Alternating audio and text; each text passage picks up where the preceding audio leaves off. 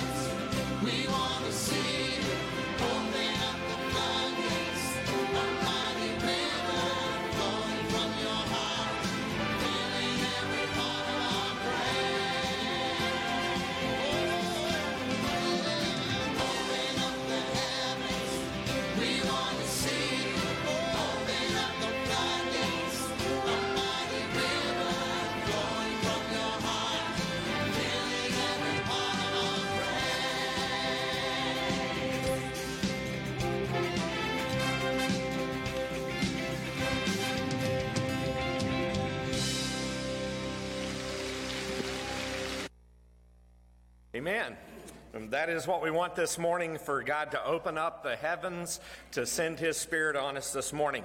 I want to say welcome to everybody who's here this morning. Welcome to those who are watching online on Facebook, on Twitter, uh, there at HBC Tullahoma, on YouTube at Highland Baptist Tullahoma, and our phone live streaming. And if you need uh, to know how to connect to that, just give us a call at the church office. Uh, be sure to give us the thumbs up there on YouTube, subscribe there on Facebook and Twitter, retweet on Twitter, and then also like us there on uh, Facebook and, and especially that post as well as the page itself. And that just helps to get the word out uh, even more. And you can even do that. We, we'll, we'll let you do that even if you want to do that here this morning uh, in person. Uh, so uh, let me encourage you also, if you're at home, go to our church website, highlandbaptistchurch.com. It's under the info tab that you can download today's worship bulletin. If you're here in person and you need those, they're at the back. Our ushers will be glad to get you one, or they're also in the windowsills here on the sides. Uh, we also have under that same tab the children's worship bulletins. There's one for ages three and up, one for ages seven and up. And these go along with each Sunday morning service. And so I encourage you to download those if you're at home. Uh, pick up one of these in person over here in this window uh, if you need those for your children. And then don't forget that we'll have children's church in a little while. Uh, if you have children, be sure to sign in on the sheet out in the hallway uh, so that we'll know who's here and who's picking up. Uh, when you uh, pick up your kids at the end. So be sure to do that. And then also don't forget, uh, under that same info tab, you can download the prayer list. Uh, there's a lot of new requests that we've added to that, so I want to keep those uh, in prayer. Uh, and then also, we have uh, some special prayer that we we are going to be asking for this morning for those of us who are going to be going on our trip to Calgary uh, beginning this coming Saturday through the following Saturday, and we'll share some more information about that. Uh, in a little bit. But glad to have everybody who's here with us and hope you're ready for a, bless, a blessing this morning in our service. Brother Mike, if you'll come. Good morning. I know we've sang about opening up the heavens this morning. We're going to sing an, another song about heaven. Let's sing 438, Heaven Came Down. And Jordan, I know the bulletin says there's four verses. I only have three down here, so we're going to sing three. Go, stand. Join the choir. Y'all join us standing also. Heaven Came Down, 438. Miss Pat.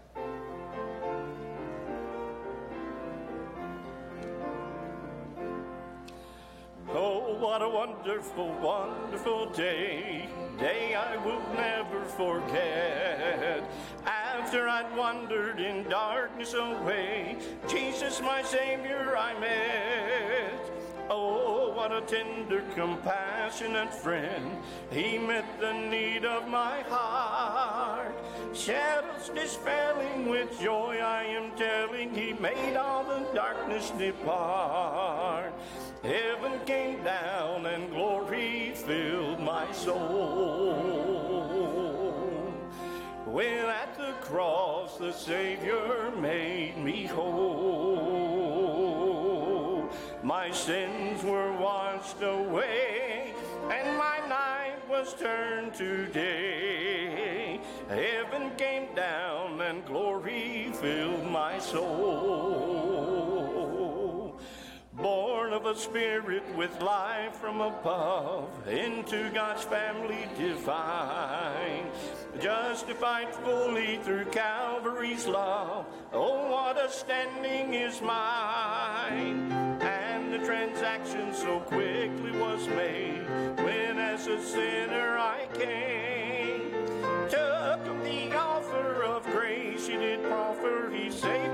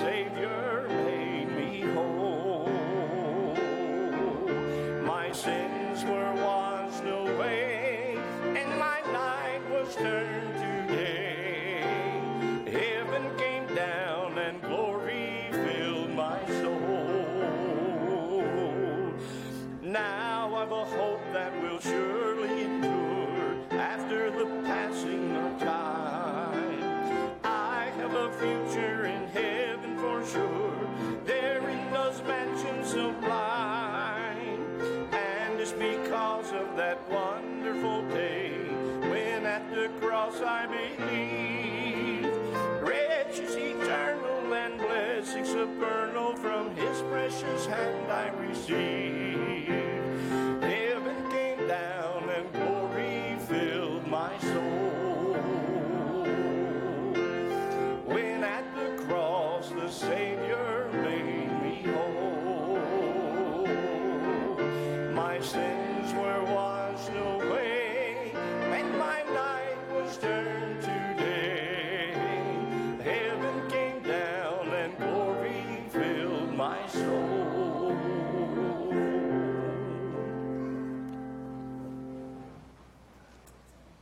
Amen. This morning, as we come to our missionaries of the week, Doug and Cheryl uh, Der- Derbyshire, uh, they are serving, they are actually long term medical missionaries uh, working in the Bangla uh, Baptist Clinic in Thailand. Uh, they have seen that uh, as healthcare professionals, taking care of physical needs, and then moving on to those spiritual needs has given them great inroads to sharing the gospel. And so we want to uplift them this morning as they are serving in Thailand there, uh, hosting medical clinics across the country uh, with the opportunities there of sharing the gospel. So let's go in prayer to the Lord in prayer for Doug and Cheryl and all of our missionaries. Heavenly Father, we just want to thank you for the many blessings that you have given to us. We thank you for blessing us that we can be a blessing to others. And Father, we just pray that you will have your hand upon uh, these missionaries this morning, Doug and Cheryl Derbyshire.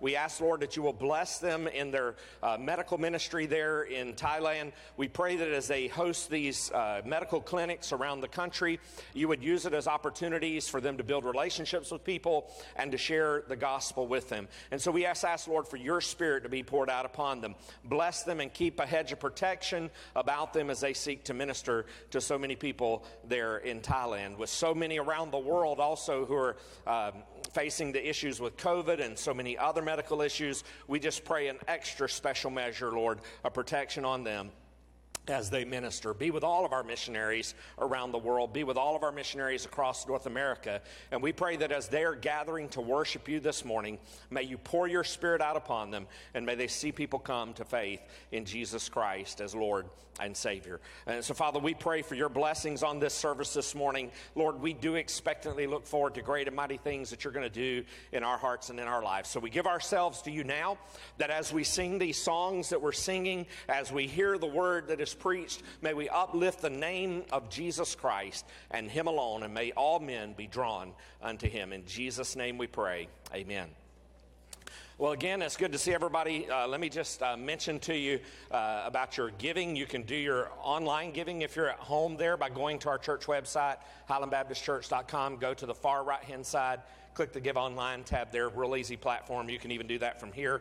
But we do have our offering plates here and you should see an offering envelope in front of you in the pew there. If you don't, there are some on the wall back there uh, or on the tables out in the hallways that you can grab uh, to put your offering uh, in also. And then the only other thing I want to mention right now, we'll mention more about it later uh, at the end of the service is that there are uh, three of us from our church who are going to be going to Calgary, Alberta, Canada to help with some church plants there. And we do covet your prayers. And so we have a little prayer guide that we put together uh, there on the stage over here. If you want to pick up one of those when you leave this morning, uh, we'll be glad, even, we'll maybe put some over on this side uh, when we end just to make sure they're on both sides there. But we want to encourage you to be praying for us this week as we're preparing and getting ready to leave on this coming Saturday, and then also all during the following week until we come back the following Saturday. So keep us uh, in your prayers for that, and there's some special things we need your prayers for that are on this list. So, Brother Mike, if you'll come and lead us again.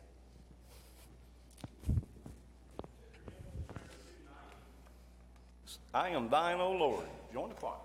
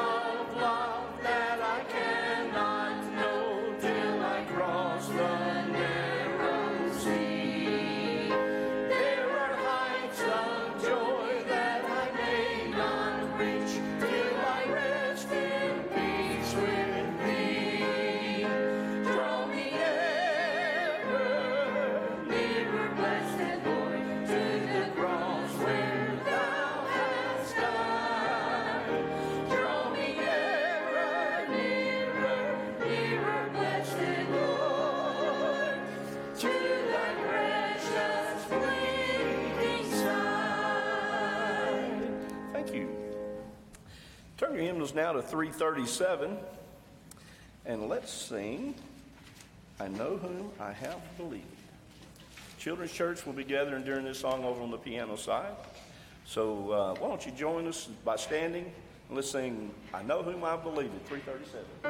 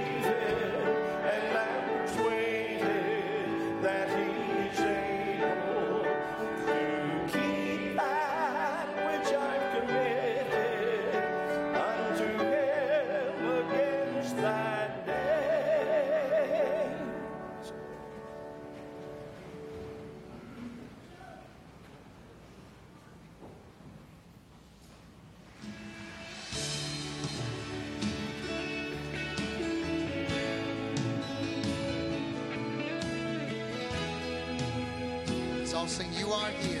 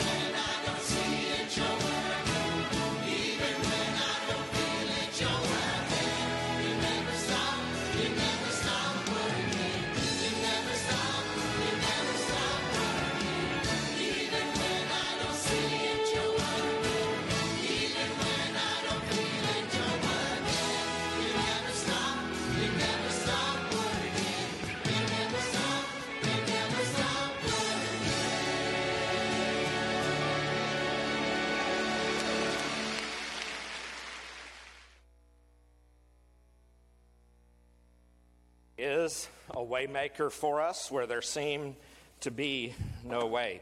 Take your Bibles, if you will, this morning and turn to John's Gospel, John chapter 6. And I know your bulletin says verse 37 to 40, but we're actually going to be looking at a few more verses than just that uh, as we go through this passage this morning. Uh, we're still looking at the life of Jesus and his ministry, and we come to this place where Jesus declares himself to be the bread of life. So let's stand as we read God's word in honor of his word, John chapter 6, verse 22, beginning through verse 24.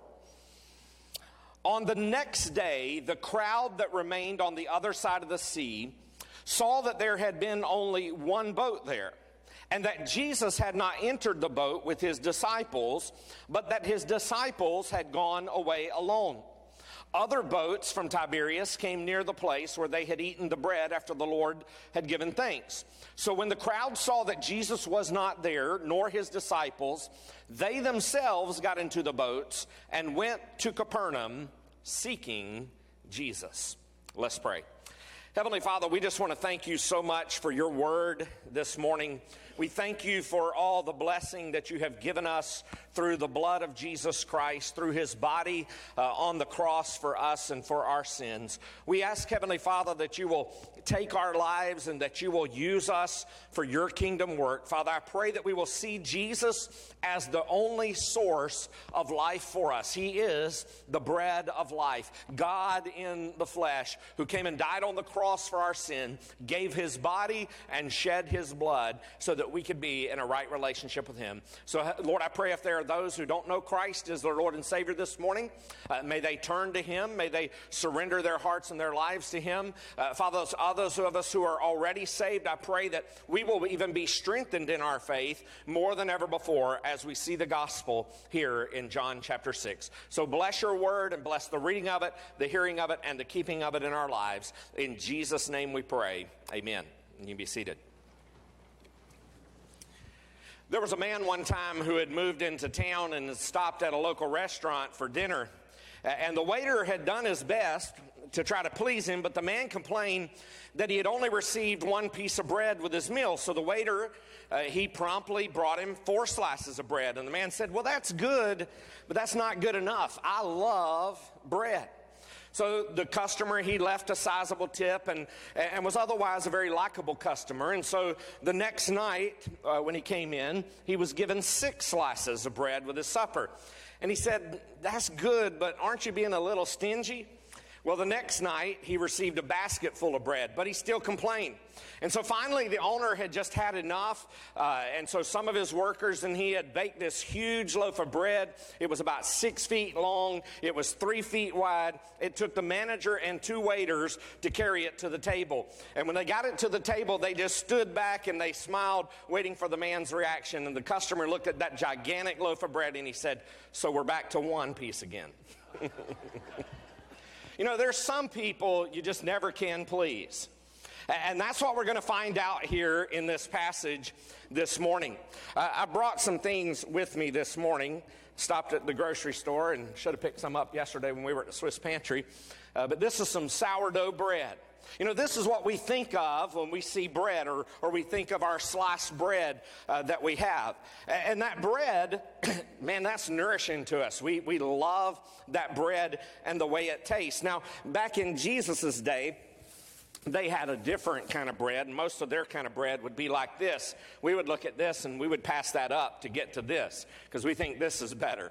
But this is what they had uh, back in that day. You know, every culture on this earth loves its bread.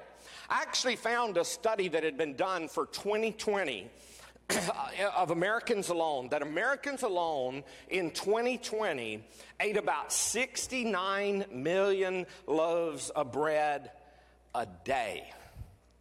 Not to mention rolls and bagels and croissants and pitas and donuts and, and all kinds of other kinds of bread that are consumed. That's a lot of bread.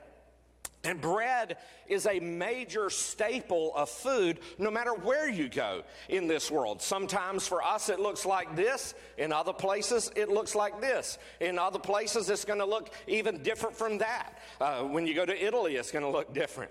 Uh, you know, but it's a major staple of food uh, from tortillas to, to matzah bread. Here, here's a few facts about bread. A family of four can live for about 10 years on the bread produced by one acre of wheat in one growing season. In 1941, the U.S. Uh, passed a law requiring bakeries to add niacin, thiamine, riboflavin, and iron to their bread, and that's what you get nowadays when you get enriched bread. Uh, bread was once so prized that it was used as currency, and that's why money is sometimes called what? Bread. Uh, you know, and in the 13th century uh, in England, bread was a vital source of food for the British. And bakeries had total control of the bread supply. In those days, loaves were often sold in baskets of 12, and some bakers, they would cheat their customers by scrimping on the flour and they would sell smaller loaves. Eventually, King Henry III caught wind of that and he instituted a law to punish bakers who were cheating people. And those punishments included beatings and jail time. Obviously, that made, cheat, made cheating dangerous, and, and even honest bakers were so concerned that they might accidentally bake a smaller loaf on occasion. So, to be safe and to avoid punishment, uh, bakers began selling their customary 12 loaves by adding one loaf to it, having 13 loaves rather than 12 loaves, and that's where we get a baker's dozen from. Uh, back in the day of Jesus, bread was extremely important. So when we see what Jesus is about to talk about in this passage, everyone knew what Jesus was talking about. Or so we would think. And that's exactly what we're going to find out that they're confused about what Jesus said. Nowadays, if you, if you get a loaf of bread, even like this or like this, we can just go to the grocery store uh, and pick those kinds of bread up uh, and just buy about any kind of bread that you want. But back in the days of Jesus, it would take the better part of a day because you had to grind the wheat yourself, you had to put enough wood in the fireplace to bake the bread. There weren't any stoves like we have today with temperature controls and settings. And then you had to prepare it. You had to cook that bread that you would need for the week. Bread was a labor intensive product, and it took a lot of effort and a, t- a lot of time. But then along came Jesus. You think about what's happening and what Jesus has begun uh, to, what we've read here in these first three verses, in verse 22, 23, and 24 A couple of days prior to this story, if you'll remember what we read about a couple of weeks ago, we read about this large crowd of people who had gathered to hear Jesus speak, and they gathered to hear, see the miracles that he was doing. And, as the day wore on, Jesus said that the people needed to eat. And you remember he performed that miracle where he fed over 5,000 people with just five small loaves of bread and two fish. And when it was all over, they collected 12 baskets full of leftovers. And the people, they were so impressed. But then we come to these verses, and it's like Jesus has just up and disappeared. Where did he go to? Nobody knows where he's went, uh, or even his disciples have gone to. And the people begin to get anxious and they begin to hunt for him. And when they did find him, what we're going to find out is they wanted more bread. Uh, but Jesus apparently wasn't going to give them anymore. And so I want you to see here from this passage this morning several responses of the crowd to Jesus in these verses that will help us to see where we are even in our own lives. First, there were those who were seeking. They were seeking. Now, automatically, when we think of seeking, uh, we would think that's a good thing they're seeking Jesus. Well, uh, let's continue on and, and look there again. You'll see uh, they, they had gathered, they had looked. Verse 24 said that the crowd saw that Jesus was not there, nor his disciples. They themselves got into the boat. They went to Capernaum seeking Jesus. Now, notice what we go on with verse 25.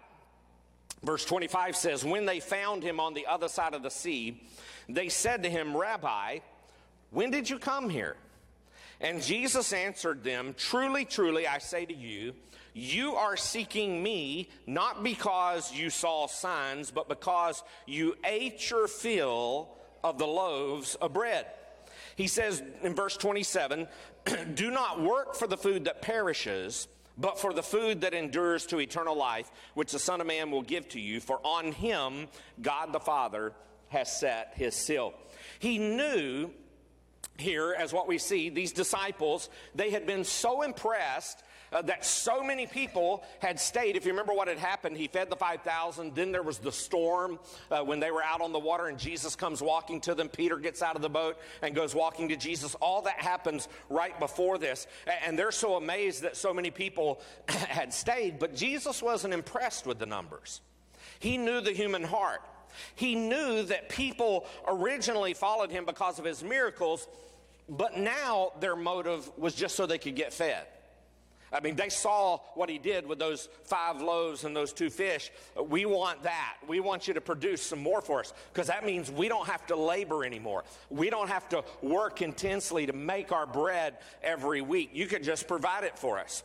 And, so all they could do was focus on getting food from Jesus. So Jesus points out that there are two kinds of food. There is food for the body, which is necessary, but not the most important. And there's food for the spirit, for the soul, which is in, essential for us. What the people needed wasn't food, but life. And life is a gift. Food only sustains life, but Jesus gives eternal life. This kind of bread could only feed them for a day, or feed, if they make, baked enough of this, could feed them for a week and then it was done.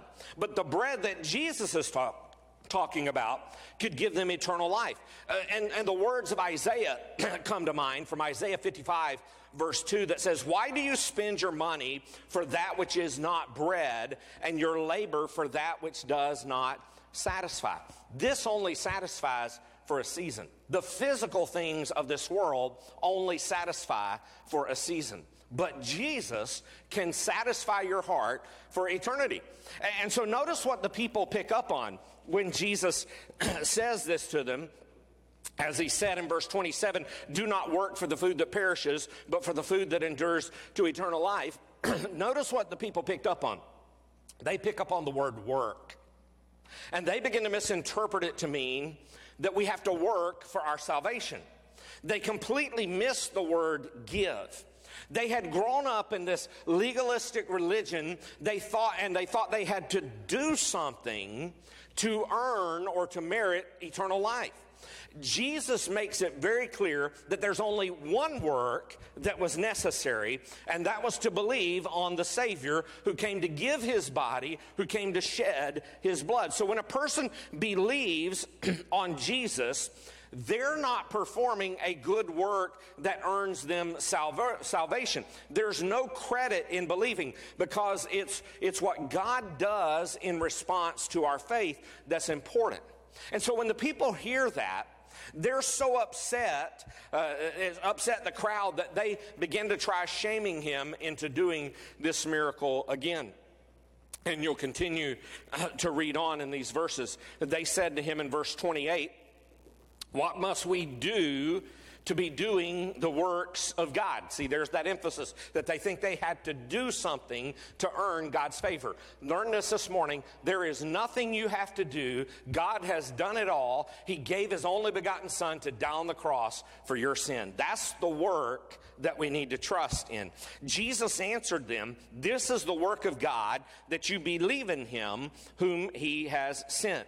Verse 30 goes on to say, So they said to Him, then what sign do you do that we may see and believe you? What work do you perform? Verse 31 Our fathers ate the manna in the wilderness, as it is written, He gave them bread from heaven to eat. So notice here, they say they're not satisfied with what Jesus had to say. And they say, Look, Moses gave us manna for people every day, and you've only done it once.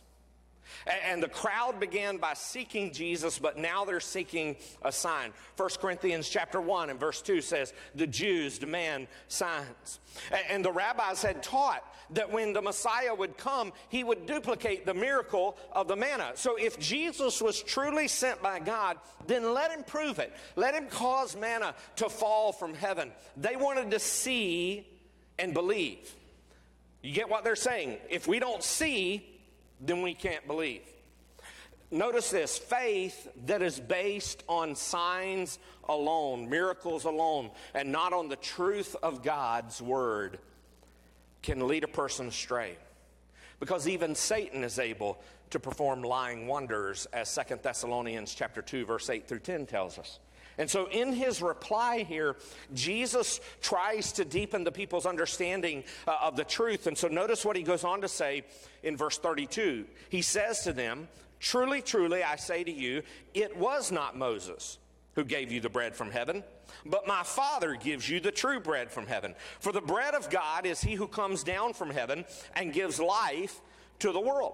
And so, what he's saying to them is it wasn't God who gave the people out there in the it wasn't uh, the, Moses who did that it was God who gave that manna. So what he's saying to them is get your eyes off of Moses and get your eyes on God the Father.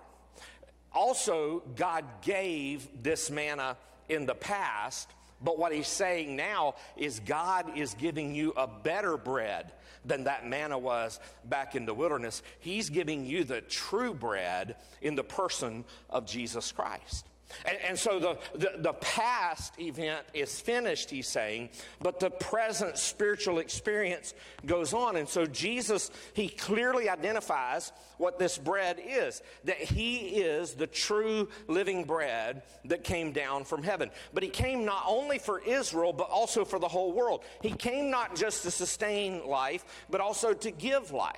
And in fact, when you read the following verses, you're going to find out in this sermon that he refers uh, to his coming down from heaven. So, do you get the picture in verse 33 and verse 38, 41 and 42, 50 and 51, and verse 58? All, all of those times, six times, he refers to himself, or seven times, he refers to himself as coming down from heaven. So, so there is the better picture of manna. Manna when the heavens was opened, manna came from the heavens. Jesus is saying, The heavens have opened already, and I have come down. I have come down. I have come down from heaven. He repeatedly says that to them to make sure that they understand that he's talking about himself as the true bread of life. And that statement alone declared him to be God. See, the Old Testament manna was a type or a picture, if you will, of the true bread, the Lord Jesus Christ. And, and so this ver- the, these verses began with the crowd seeking Jesus and then seeking a sign, but listeners began to seek the true bread that Jesus talked about. However, uh, the, like the woman at, at, of Samaria, uh, they weren't ready for salvation. Remember, she was at the well there, and she, she thought Jesus was talking about physical water and that she could take this, phys- this water that he would give her and, and she wouldn't have to keep going to the well. Well, these people, they wanted physical bread. They wanted physical bread, and, and, and, they thought, well, just give us this bread so we won't have to work hard to maintain life anymore. You know, people today still want Jesus only for the benefits, only for the blessings that he's able to give. So they said, do another miracle. You did it once, why don't you do it again? And notice Jesus' reply in verse 34 and verse 35. They said to him, Sir, give us this bread always. They're still talking about physical bread. They're thinking it's a bread like that water she thought was going to, the, the Samaritan woman thought was always going to be there, and I'll never have to go to the well again. Give us this bread, we'll never have to bake again. And Jesus says to them, Truly, truly, uh, I'm sorry, in verse 35, Jesus said to them, I am the bread of life. Whoever comes to me shall not hunger, and whoever believes in me, shall never thirst. Now, that kind of seems like an odd thing to say. Uh, this crowd wants more bread. Not only is Jesus not going to give them what they're asking for, he turns it into a teaching situation for them. And he says, I am the bread of life. What does he mean by that? Well, notice what Jesus didn't say. He didn't say, I'm the giver of bread. Instead, he says, I am the bread. Why did Jesus say it that way? Because the problem here was that the crowd had only come looking for Jesus because he had given them what they wanted that physical bread. They wanted the bread, but they didn't necessarily want the giver of the bread. They didn't want Jesus. Uh, Dr. Tony Evans was telling one time uh, about how he was traveling to some speaking engagements and he would buy gifts at the airport for his children uh, and, and bring them home every time he would go on a trip. But eventually, the children became so used to those gifts that they couldn't wait for him to leave home because they wanted more gifts for themselves. They wanted the gifts more than they wanted him. That's how these people had gotten. They thought that they could do without him as long as they can get some bread, some physical bread, as long as they could get a blessing.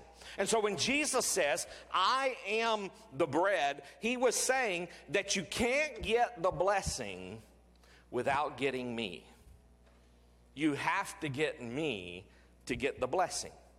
You know, sometimes we sing uh, an old hymn uh, called Count Your Blessings, Name Them One by One. So think about that song for just a moment and the words of what we're saying there uh, in that hymn. So often when we sing that hymn, we tend in our minds to think of the physical blessings of this life. Maybe we think of uh, God blessing us with a car or a home or a job. And there's nothing wrong with being thankful for physical blessings. But if a dependence to those kinds of blessings is why we have faith in Jesus, then those blessings become a trap. You see, there have been lots of Christians who have stumbled in their faith because they lost those blessings. Maybe they lost their car, or they lost their house, or they lost their job, and, and faith just goes out the window for them.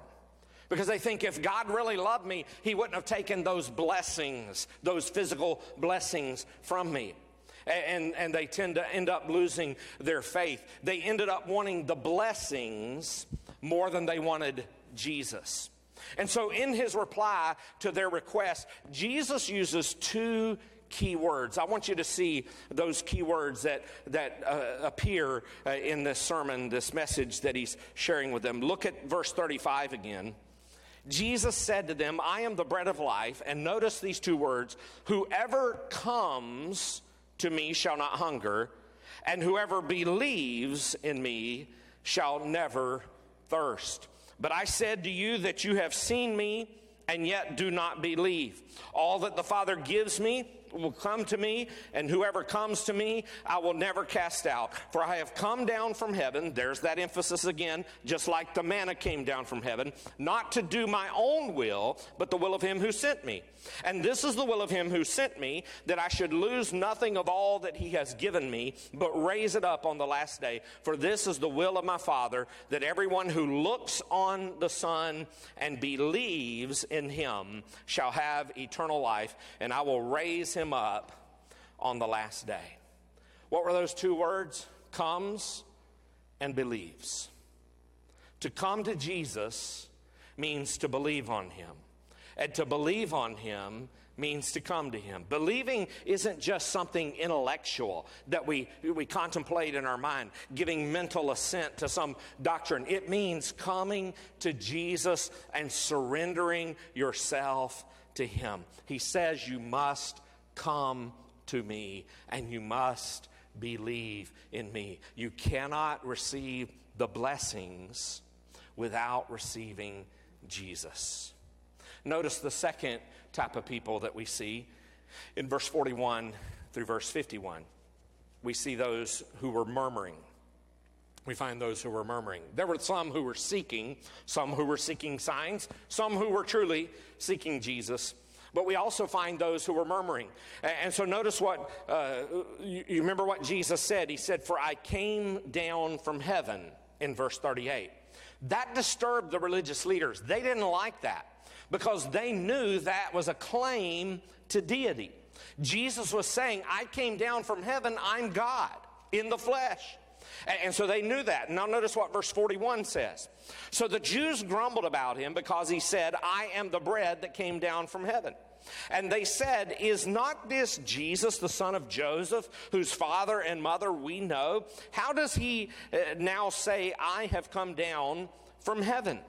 Jesus answered them, Do not grumble among yourselves. And so notice, they thought they knew Jesus. They thought they knew who he was, where he came from. Uh, Jesus, of course, was the legal son of Joseph, but he wasn't his natural son because he was born of a virgin. Uh, the leaders identified Jesus and they said, Oh, that's Jesus. They, they identified him with Nazareth in Galilee. They never identified Jesus with Bethlehem. You get that? They never identified him with Bethlehem because that meant they had to agree with the virgin birth. And they thought that Joseph was his natural father. They had, had they investigated the matter, they would have learned who Jesus really is. That even in the days of Moses, the Jews, remember, they were known for their murmuring. When they were in that wilderness, they continued to murmur over and over. The main issue was where did he come from? Five times Jesus had used the phrase so far, came down from heaven. And they said, uh uh-uh. uh Nope, we we're not taking that because that's saying that you're God, and we don't believe you're God. Jesus further explains, though, how the sinner can come to God is through the truth of the Word of God. Notice verse 44. He goes on to say, he said, Don't grumble amongst yourselves. No one can come to me unless the Father who sent me draws him, and I will raise him up on the last day. It is written in the prophets that they will all be taught by God. Everyone who has heard and learned from the Father comes to me. And so, what he's saying there is that the Father draws the sinner by his word. He quotes a passage from Isaiah 54 13 to prove his point. And they shall all be taught by who? God. It is through the teaching of the word that God draws people to the Savior. But here was Jesus, who is the living word before them. He's not only the bread of life, he's the living word. Uh, the Bible tells us in Romans chapter 10 and verse 17 faith comes by hearing, and hearing by the Word of God. And so the sinner hears and the sinner learns and the sinner comes as the Father draws them. Uh, this was basically the same message he gave after he had healed the paralytic. And the crowd wanted to see something, but their real need was to learn something. It's by the word that we see God and receive faith to come to Christ and to trust in Him. So he goes on to say in verse 46 not that anyone has seen the Father except he who is from God. He's talking about himself. He says, He has seen the Father. Truly, I say to you, whoever believes has eternal life. Again, he says, I am the bread of life. Your fathers ate the manna in the wilderness and they died. This is the bread that comes down from heaven so that you may eat of it and not die. I am the living bread that came down from heaven. If anyone eats of this bread, he says, he will live forever, and the bread that I will give for the life of the world is my flesh. So when Jesus calls himself in those verses the living bread, he wasn't claiming to be exactly like the manna. He was claiming to be greater than the manna. The manna, he goes on to tell, it only sustained life for, for the Jews for for a brief period of time. They ate that manna, but they still all died. What Jesus is saying, I am the bread of life, and I have come to give eternal life. I have come to give life not just to the Jews, but to the whole world. And so these Jews, they had eaten the daily manna and they eventually died. But when you receive Jesus within your heart, you will live forever. So when God gave the manna, he gave only he gave only a gift, but when Jesus came, he gave himself. There wasn't any cost to God in sending the manna every day, but it cost him everything to send his only begotten son. You see those Jews, they had to eat that manna every day. But those who trust in Jesus Christ once, once to trust in him, you are forgiven and you receive eternal life. It's not difficult to see the, the, in, the, in the manna a picture of Jesus Christ. The manna, it was a mysterious thing to the Jews. Uh, in fact, that word manna means, what is it? Jesus was a mystery to those who saw him. Uh, the manna came at night from heaven, and Jesus came to this earth when sinners were in a, in a moral and spiritual darkness. The manna was small which refers to Jesus' humility. It was round, uh, referring to his eternality. It was white, referring to his purity. It was sweet to the taste, and it met the needs of the people. The manna was given to a rebellious people, it was the gracious gift of God. All they had to do was to go and stoop down on the ground and pick it up every day, put it in their basket, what they needed only for that day, not taking enough for the next day, except for on, uh, on the, the day before the Sabbath when they could grab enough for the Sabbath day. And they would take and put that in their basket and they would have that to eat. All they had to do was stoop and pick it up. If they failed to pick it up, they walked on it. And it was of no use anymore. Understand this the Lord is not far from any sinner. And all the sinner has to do, all you have to do this morning, is to humble yourself and to reach out and take the gift that God offers of Jesus Christ. Jesus closes this part by referring to his flesh a, word that will be used six more times before the end of this section. John 6:51 is a declaration that the Son of God will give himself as a sacrifice for the life of the world. So not only were those there those who were seeking and those who were murmuring, there were also those who were striving. Notice verse 52. Verse 52 goes on to tell us the Jews then disputed amongst themselves, saying, How can this man give us his flesh to eat? Now, the word uh, there for disputed or striving means to fight and to quarrel. Uh, being Orthodox Jews, uh, the, the listeners knew that God had prohibited them from eating uh, human flesh or any kind of blood. And, and so here we have another example when you look at John's gospel of the people misunderstanding the spiritual truth by treating it literally. All Jesus said is just like you take food to drink, just like you take bread and you eat it uh, in, into your body, it becomes a part of you. So you have to receive me within your innermost being so that I can give you life. But he says, eat. They, they think, eat this flesh? Seriously? I mean, that's what it kind of sounds like to them, doesn't it? So, does Jesus actually teach us that we need to engage in cannibalism? No, not at all. First, Jesus isn't talking here about real bread. When he says, I am the bread of life, what he meant was, is that every time you look at a loaf of bread, he says, remember uh, that just like you need bread to live, you need me to live.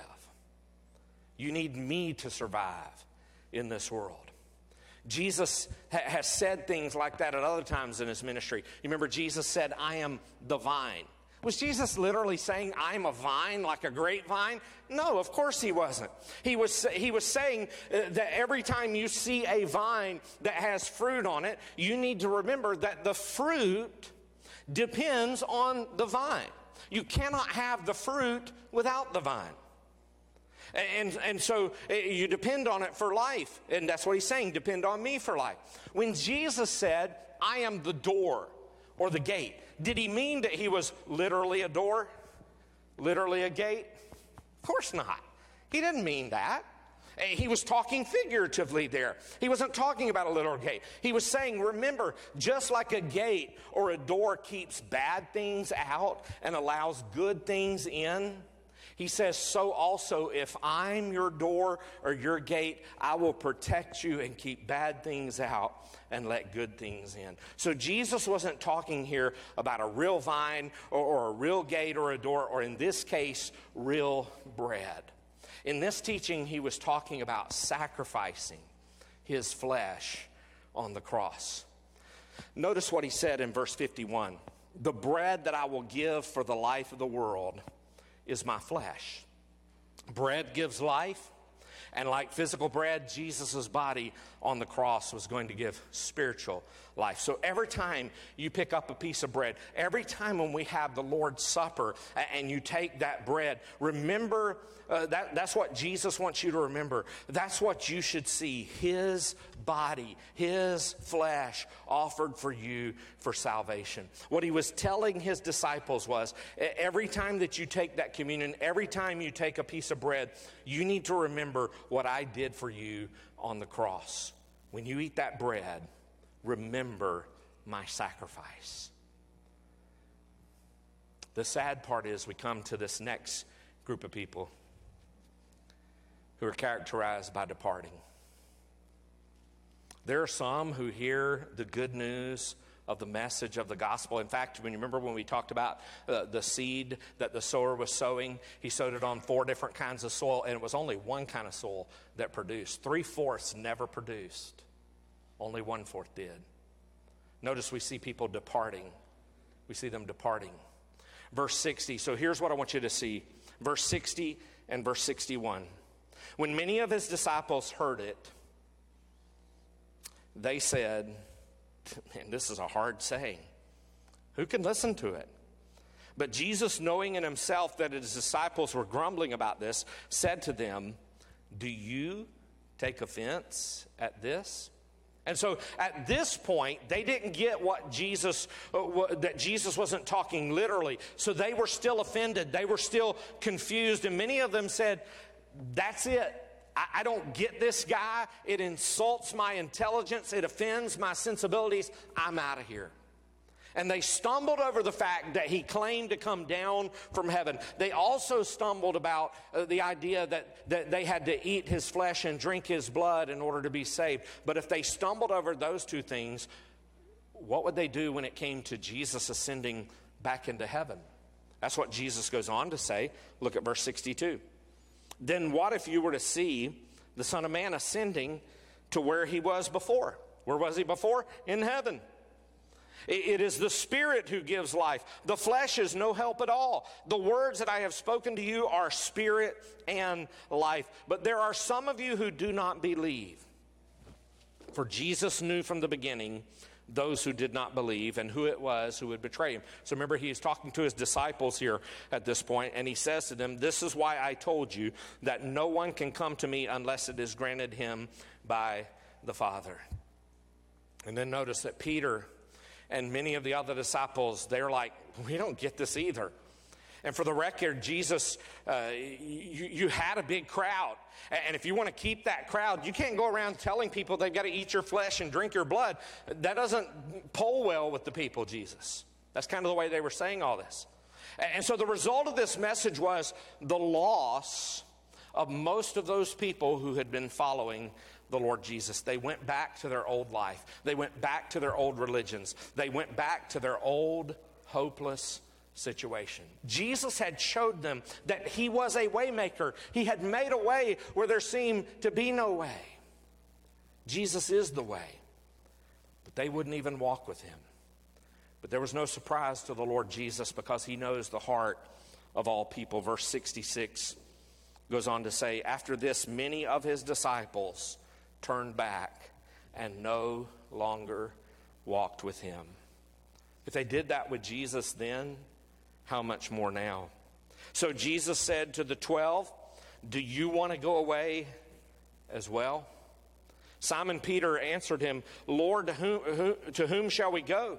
You have the words of eternal life, and we have believed and have come to know that you are the Holy One of God.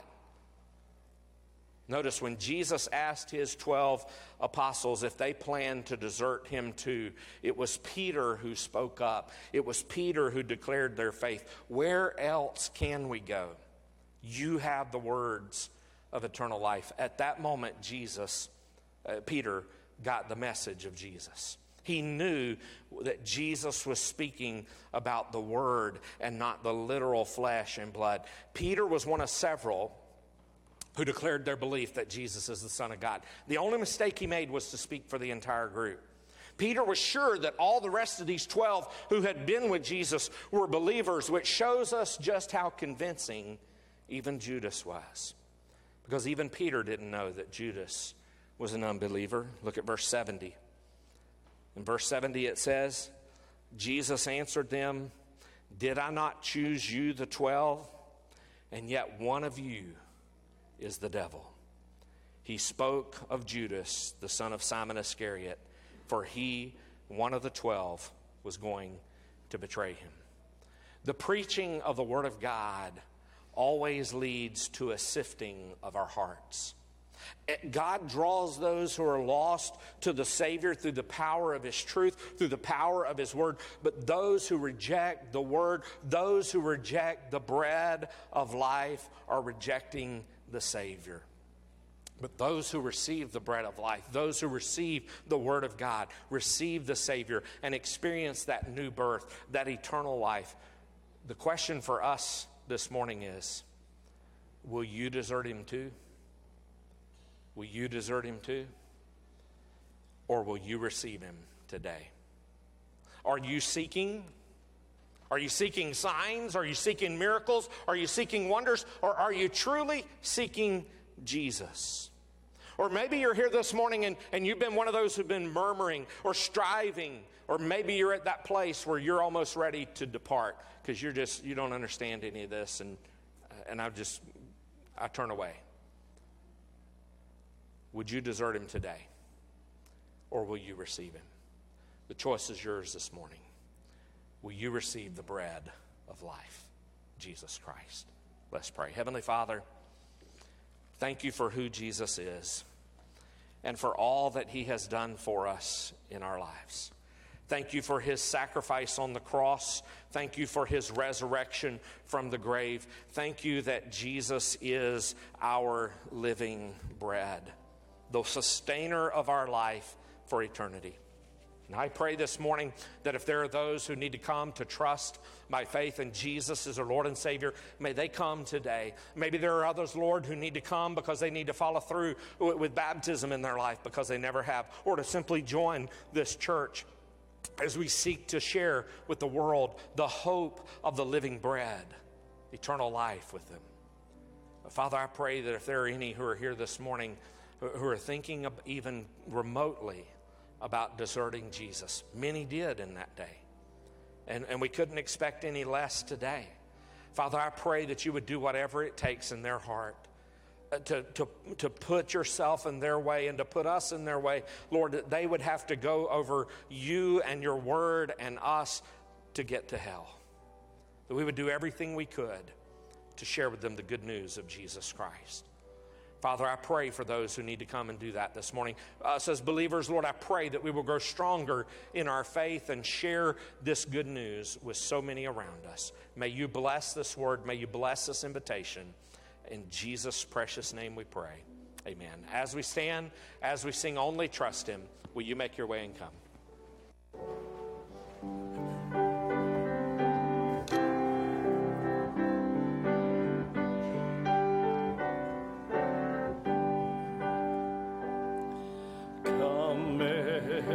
soul, my sin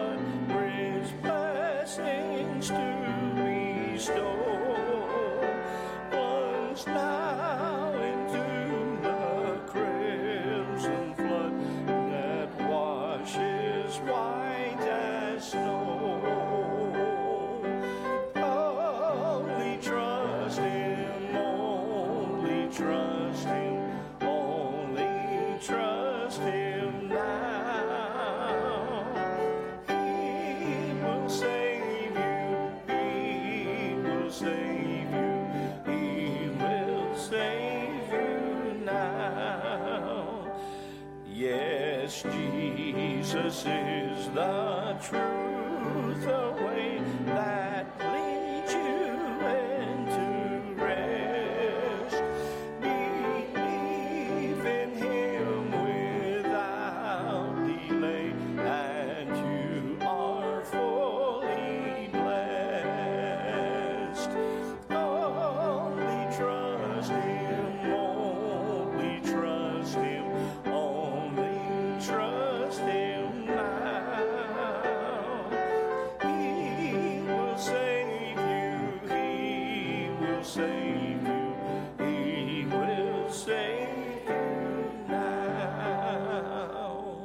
seated for just a moment.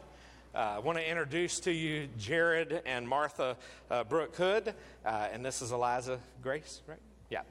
And so uh, they are coming both this morning wanting to join our fellowship. Uh, have talked with Jared. He accepts the Lord Jesus as his Savior and wants to follow through with baptism. And Martha also wants to be uh, baptized too. And so uh, if you're excited for their decision, we'll plan this later. But if you're excited for their decision, uh, would you just say amen this morning? Amen. We're excited for you too. Uh, y'all can just have a seat back over there for just a moment. You come by at the end of the service after we pray. Uh, they'll be back up here at the front, and you just encourage them for their decision, and then we'll let you know when their baptism will be in the coming weeks.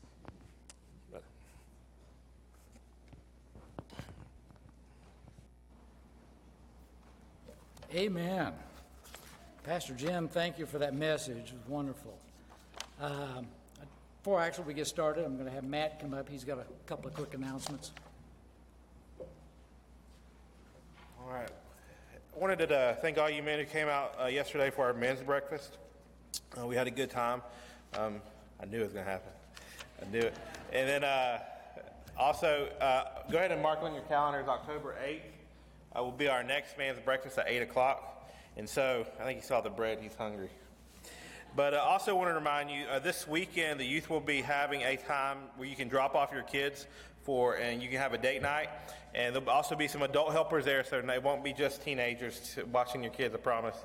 but we'll uh, feed them some pizza and uh, have some games and, and maybe uh, a movie or something as well. So if you would just sign up next to my office on the bulletin board there, or let me know, or Miss Ann and, and Millie is also the one who is helping out as well. So, and uh, also, this week, the youth will be going over to Grace on Wednesday nights. Uh, this or this week because I've been asked to speak over there, and so we'll just be moving our services to Grace, and it will start at 5:30, and there'll be an event to follow uh, for the students after that. So, uh, if you got any questions, I'll, I'll send out a remind message as well. Thank you.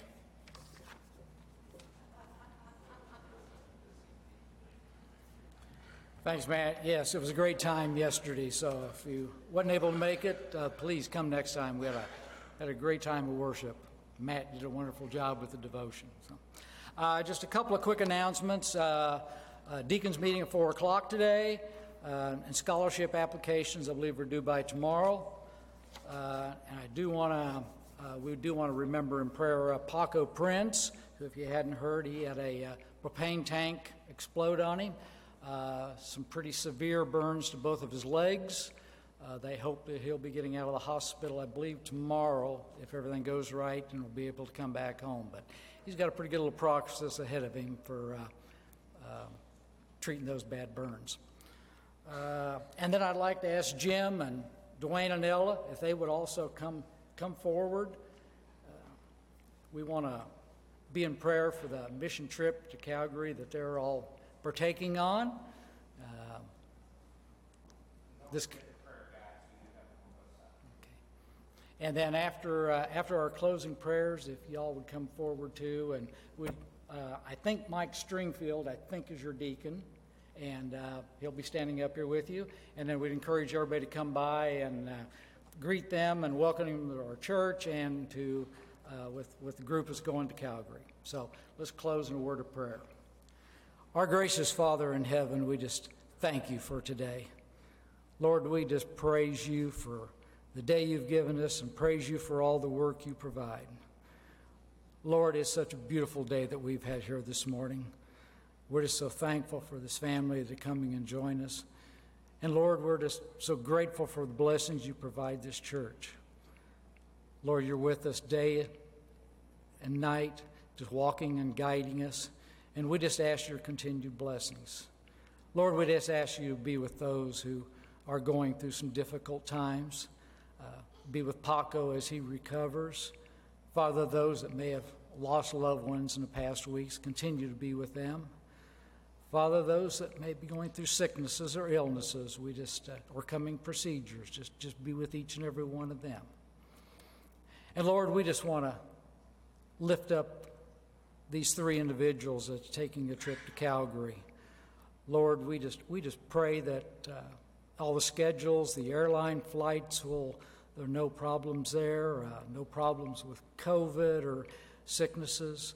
Uh, Father, we just praise the work that uh, is being done in Calgary, and, and we just pray, Lord, that these three individuals will be able to help minister to the team up there and we know the fields are wide open up there, Father. There's lots to be harvested, and we know, Lord, that you'll be with each, each and every one. Be with these three as they do your work.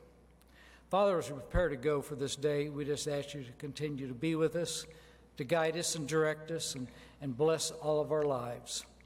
Father, all these things we ask in the precious name of Jesus Christ. Amen.